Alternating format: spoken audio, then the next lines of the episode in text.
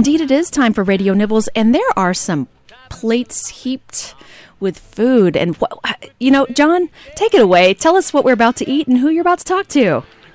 Well, welcome to uh, Radio Nibbles. Since we're uh, gathered around the summer buffet table here at KGNU, uh, of course we have to eat. And uh, I'm going to let my guest uh, describe what we're about to taste.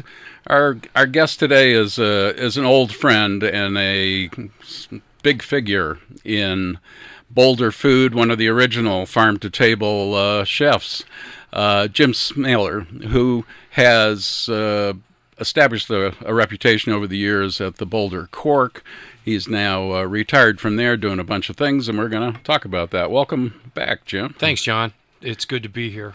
We've uh, we've got a lot to talk about. Well, let's let's let's start with uh, what you brought and what we can uh, learn about it. Okay, uh, what I brought today is um, some slow roasted uh, tri-tip um, done in a Western Slope Rancho Durazno um, apricot barbecue sauce. Uh, and I was talking to John earlier that I've been dabbling with tri-tip, and it's become kind of an all-the-rage um, cut of beef.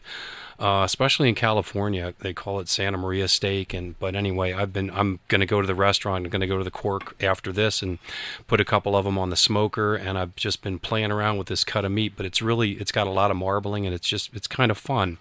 So you're going to enjoy that today and it's uh, for folks at home. Uh, tri-tip is one of those lesser-known cuts that's uh, more affordable and uh, really, uh, really tasty and perfect for summer barbecue. This is some Niman Ranch um, Prime, uh, so it's got all the pedigrees, um, all the humane aspects, and it's it's just a delicious cut of beef. It's got a ton of marbling, and a lot of it. You have to give it some love because it's not a super tender cut, so it takes some cooking time. But um, it's been. I just saw Bobby Flay doing something with it the other day, and it was on Chopped and it, so go ahead. Um, the other thing I wanted to ask you, I saw a picture of you the other day on social media holding a uh, a gigantic fish. Uh, my my favorite, um, and they're not. Uh, it was a a uh, Alaskan troll king salmon, and I've been bringing them them into the cork and they're just they're the love of my life, and they're they're they're an expensive fish. And uh, and I, that picture, you know, I take them out to the garden at the Cork and hold them. But um, yeah, I've been doing some specials with them at the restaurant. But for the for folks at home, what's the best way to treat uh, a piece of fish like that with respect, say on the grill? Olive oil, salt and pepper, a little lemon juice when it comes off, and just do and leave. Uh, and you put it directly on the yep, on the grates. Directly on the grates. You can leave the skin on or the skin off, depending on what profile you want, and cook it medium rare and, so. get, and, and probably pull it off before you think it's done because it'll continue to cook. A little bit. It's the it's so mild. It's just the best fish. And Alaskan king salmon or king salmon in general equates to about two percent of all salmon production. So it's uh, it's not easy to come by. It's a short window and it's uh, it's expensive, but it's fun. Uh, you just came back from a uh, a visit to um, Mexico. Mexico, and um, you um, weren't concentrated so much on food, but on spirits from Mexico that are uh, a little out of the ordinary forgotten spirits that sometimes they call them but I'll I'll do this kind of quick because uh, but it's really what I brought back and I'm going to do something at the cork um, with our mixologist but um, some spirits the first one called Raicilla R A I C I L L A and it's an agave um, spirit but not necessarily made with blue agave. It can be a couple different kinds but it's very artisanally produced. Um, the particular one that I have the distillation column is an old tree trunk um, and this is a coastal product, and it's kind of in between a mezcal and a tequila. And it, it's just wonderful. But I'm going to do this cocktail, um, or start with it, with. Yep. Uh, and there's some other spirit. Um, uh, Bacanora, which is from Sonora. It's also an agave distillate, distillate, and um, this particular one was called Agua de Miel, which means uh, honey water, and they they distill that uh, in artisanal fashions also. And uh, a spirit called Pox. It's pr- pronounced P O X, which is made with corn. Um, and it So is it like bourbon? no, it's a clear liquid. It's like uh, it's like liquid lightning, but um, it's also retains some of its And, nuances. and where's that from? Chiapas. Chiapas. And some other places in Mexico also produce Pox, but Chiapas is where it's famous from. Question? No.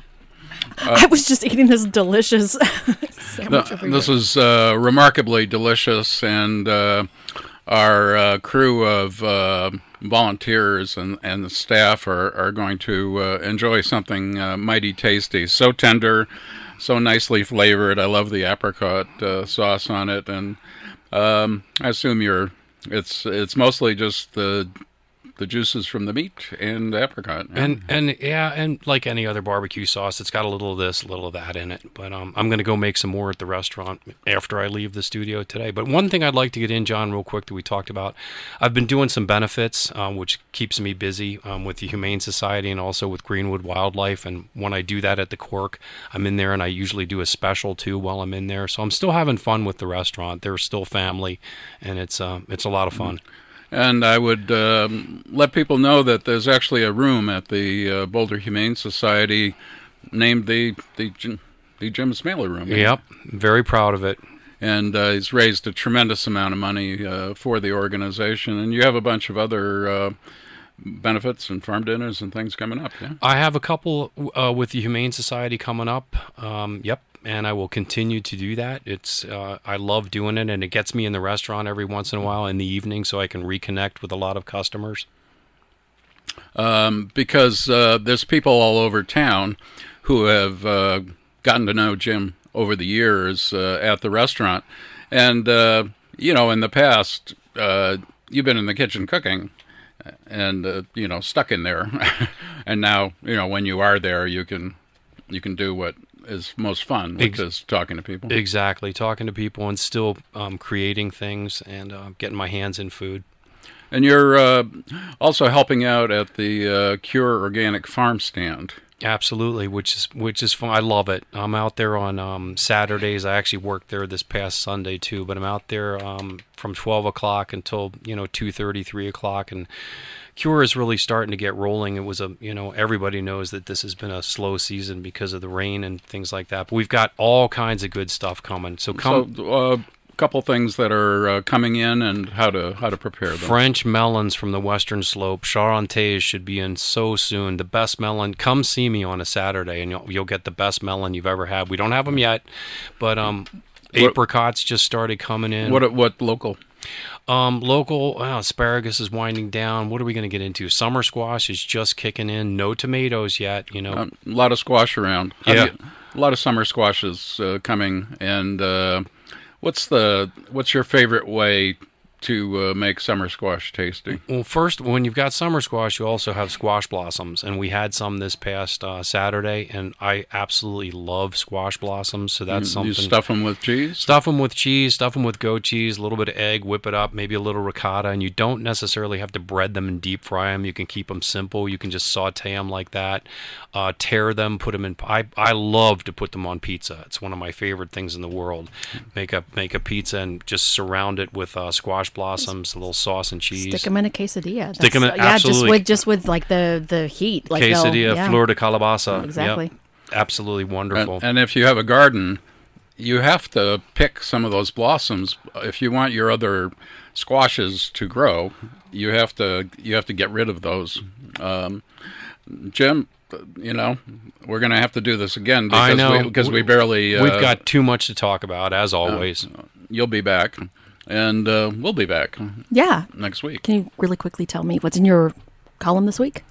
Uh, I can. Uh, I uh, I I went to a, a local cookware store. I saw the hundreds of cookbooks on the wall, and I started to wonder: Do cook, cook do cookbooks still matter? And um, do uh, people actually use the cookbooks to cook with? And uh, the response was uh, quite stunning. So you can read about that today in the Boulder Weekly. Can we safely say that the best thing we've tasted lately is what we're eating right now? Uh, yeah, yeah. I, I, I, have to say that's that that's uh, a wonderful thing, and uh, if you uh, need, well, you'll see pictures of it uh, online, but uh, it's really it's really a great thing. All right, thank you.